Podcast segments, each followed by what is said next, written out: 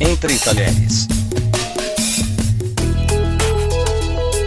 Olá, queridos e queridas, eu sou a Kika do Cozinha da Kika e você está ouvindo Entre Talheres, um podcast sobre comida. Aqui em Jundiaí, se você olhar numa vitrine de salgados e ver uma coxinha com um palito espetado, pode ter certeza, é coxinha de queijo. A coxinha de queijo é feita aqui na cidade há quase 40 anos. Ela foi criada na Casa de Massas Padroeira, no centro da cidade, e hoje é considerada nosso patrimônio imaterial. Mas você pode se perguntar, por que coxinha de queijo se já existe a bolinha de queijo? Porque é diferente, né, gente? Um bolinho redondinho é uma experiência. Uma coxinha com aquela pontinha de massa extra é toda uma outra coisa. Ninguém vai me convencer do contrário. Quando eu fui para o Rio de Janeiro, muito caipirona, eu perguntei na rodoviária do que, que era coxinha. Imagina chegar no Rio de Janeiro e perguntar do que, que é essa coxinha. Eu quase apanhei. Para mim, o resto do país compartilhava esse outro sabor de coxinha. Não fazia ideia que coxinha pro resto do mundo era só coxinha de frango. Para celebrar esse petisco, aqui em Jundiaí foi criado no ano passado o festival A Melhor Coxinha de Queijo de Jundiaí, que reúne os estabelecimentos que servem coxinha de queijo permanentemente no cardápio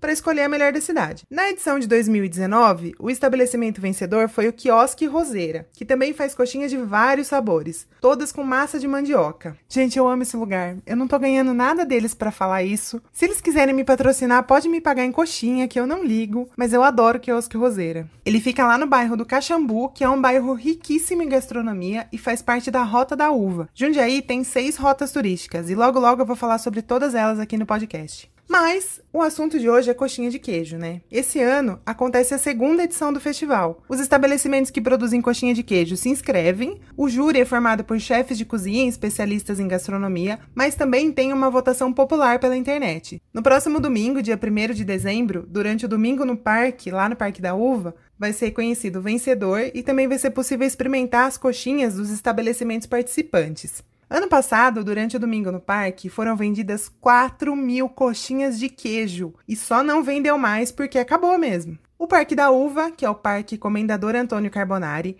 fica logo na entrada da cidade. O acesso é bem fácil. Se você está vindo da rodoviária ou da estação ferroviária. E além do festival de coxinha, o domingo no parque tem várias outras atrações. Mas se você vier para cá, experimenta a coxinha de queijo acompanhada da nossa turbaína. É turbaína com R mesmo. Você não vai se arrepender. Eu vou deixar o link de tudo isso nas nossas redes sociais. Segue lá. Podcast Entre Talheres no Instagram e no Facebook e no Twitter Entre Talheres. E eu, você já sabe, tô lá no cozinhadakika.com.br ou arroba Cozinha da Kika nas redes sociais.